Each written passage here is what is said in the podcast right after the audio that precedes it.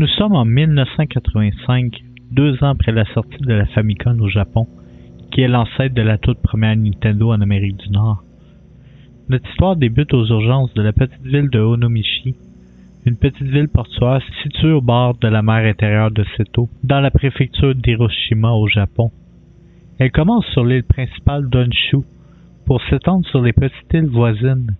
Connectée par les ponts de la route Shinamichi-Kaidu, cette cité est devenue touristique grâce à son patrimoine historique et son attractivité légendaire. La ville est paisible, sans histoire jusqu'au jour où soudainement, les urgences de la ville voient arriver des jeunes adolescents, âgés en moyenne entre 8 et 20 ans. La plupart sans histoire et tranquilles, ils consultent en masse en psychiatrie pour des chocs post-traumatiques équivalent à un militaire qui revient d'une zone de guerre.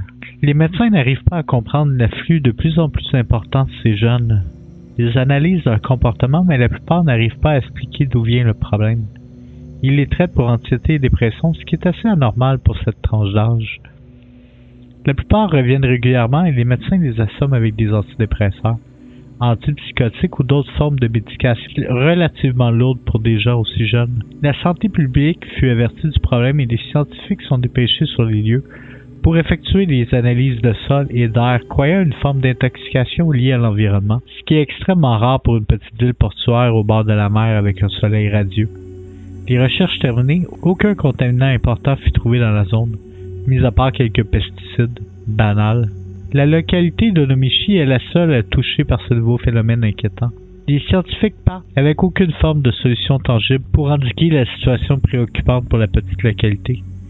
Quelques semaines plus tard, ce n'est plus seulement le village de Onomichi qui est touché, mais toute la région. Les hôpitaux ont augmenté leur fréquentation d'au moins 30% dans les derniers mois et le tout empire de semaine en semaine.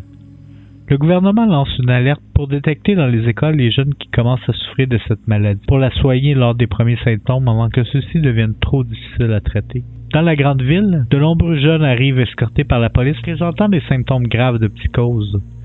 Certains arrivent dans les hôpitaux vidés, dépressifs, le regard vide de sens, un peu comme si leur esprit leur aurait été volé, et toute forme de pensée sera dictée par quelqu'un.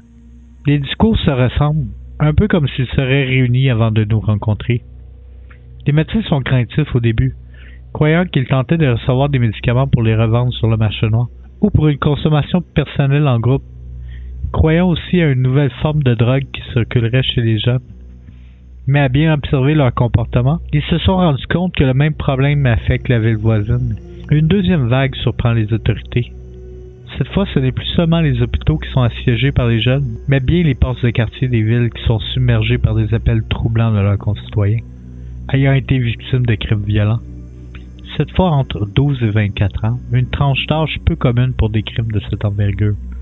Les parents de ces jeunes, interrogés croyant de la maltraitance, les jeunes sont pour la plupart vus comme des jeunes ordinaires, avec une vie comme tous les enfants de leur âge. La grande majorité ne consomme pas d'alcool ou de drogue. Le parcours des nouveaux criminels est quasi sans tâche.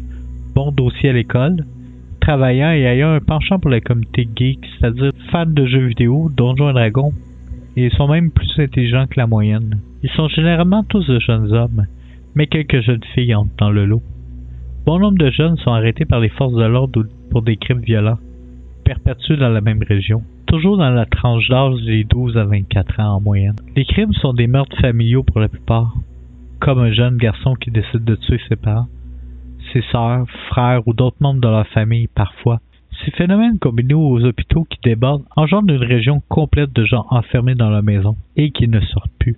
Les enfants sont isolés des autres dans la maison pour éviter qu'ils deviennent victimes de ces attaques. La presse invite les familles à rester chez eux au calme, le temps qu'ils découvrent ce qui cause ce fléau. Cette nouvelle mesure fait en sorte qu'encore plus de gens sont arrêtés. La cour locale déborde de gens venus de tout horizon en attente d'un procès. Les policiers démarrent leur enquête dès le début du phénomène, aidés de la santé publique. La seule chose qu'il a en commun entre les jeunes, c'est un jeu vidéo, souvent ignoré par les forces de l'ordre. Après une cinquantaine de crimes violents, les inspecteurs décident de suivre la route du jeu vidéo et de découvrir pourquoi ce jeu crée une aussi vive préoccupation pour ces jeunes. Est-ce la maladie qui crée une forte accoutumance à ce jeu vidéo ou bien le jeu en lui-même qui déclenche cette série de crimes violents, ainsi qu'une envie de tuer?